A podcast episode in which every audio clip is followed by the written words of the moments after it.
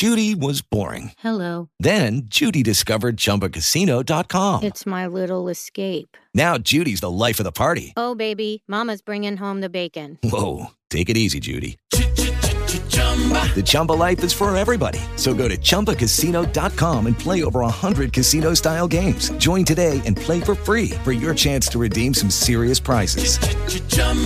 ChumbaCasino.com. No purchase necessary. Void where prohibited by law. 18 plus terms and conditions apply. See website for details. Okay, round two. Name something that's not boring. A laundry? Ooh, a book club. Computer solitaire, huh? Ah, sorry, we were looking for Chumba Casino.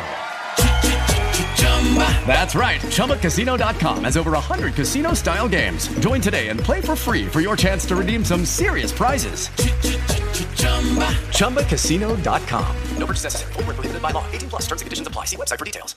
Flavia, provi a a farci qualche esempio di due testi. Facciamo un testo troppo carico di aggettivi e avverbi e invece un testo secondo te asciutto, quasi perfetto. Un testo che mi è venuto subito in mente è Il piacere di D'Annunzio, no? Dove c'è questo incipit eh, meraviglioso poi, eh, estremamente sensoriale, in cui vi dico solo la prima frase di questo romanzo che l'anno moriva assai dolcemente, no? E già noi, se qualcuno scrivesse un co- assai dolcemente, resteremmo un po' perplessi, no? Poi lui per esempio scrive i fiori freschi, rose folte larghe, il giro adamantino, la prigione diafana, no? E tutto questo a leggerlo pensando che meglio una serie aggettivi e avverbi, effettivamente no, è vero che siamo in un altro momento, completamente un altro momento storico, siamo alla fine dell'Ottocento, nel 1880, insomma, però eh, in quel periodo c'era anche il positivismo, il naturalismo, se noi leggiamo per esempio l'opera di Zola, eh, anche quando Zola usa gli aggettivi sono affilati, sono dei, del- veramente de- delle cose concrete, no? Qui invece noi ci perdiamo in questo effluvio, no? Di fiori,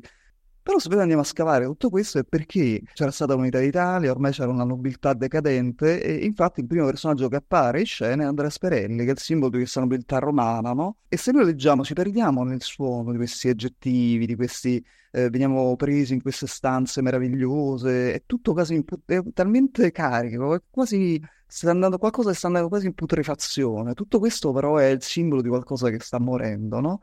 Però effettivamente se io prendessi un, un testo di una lieve e leggessi L'anno moriva assai dolcemente rimarrei insomma un po' così, no?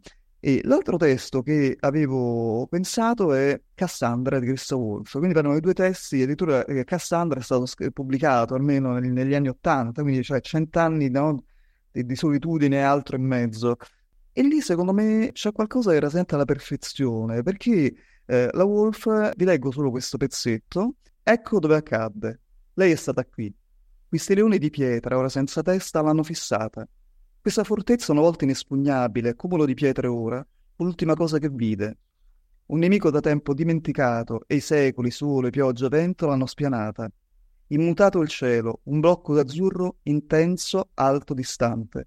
Vicine oggi come ieri le mura ciclopiche che orientano il cammino, verso la porta da cui fondo non fiotta più sangue, nelle tenebre, nel macello e sola. Qui abbiamo una sintesi tra appunto questo blocco d'azzurro azzurro, intenso, alto, distante, questa fortezza inespugnabile e queste immagini estremamente, è, è quasi teatrale, quasi un testo teatrale questo. E secondo me questo è un testo in cui eh, l'aggettivo diventa qualcosa di talmente concreto che è insostituibile. Ok? Cos'è che ci insegnano secondo me questi due testi? Che entrambi questi testi ci dicono che si può anche trasgredire, secondo me, una regola, se fosse una scelta precisa, altrimenti è meglio lasciar stare, perché il risultato sarà un disastro, sarà facile, ma soprattutto, se noi li usiamo con consapevolezza, avverbi e aggettivi ci possono rubare qualcosa.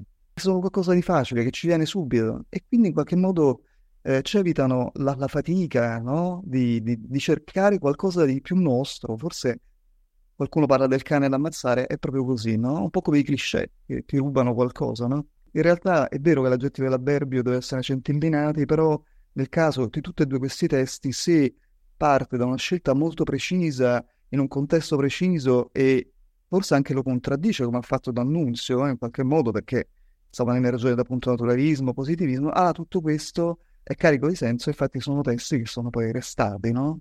E noi ce li ricordiamo, sono musica proprio. Se voi leggete il piacere è, è una cosa estremamente musicale, è proprio un piacere per le orecchie sentirlo. E se leggete Cassandra è veramente questa- questo stile così alto, co- con dettagli concreti, è molto teatrale, molto in scena. Farmacia letteraria, un podcast della scuola di scrittura Genius. Se avete una domanda, mandate un vocale 351 877 9461. Radio Genius. Se ti piace, metti mi piace.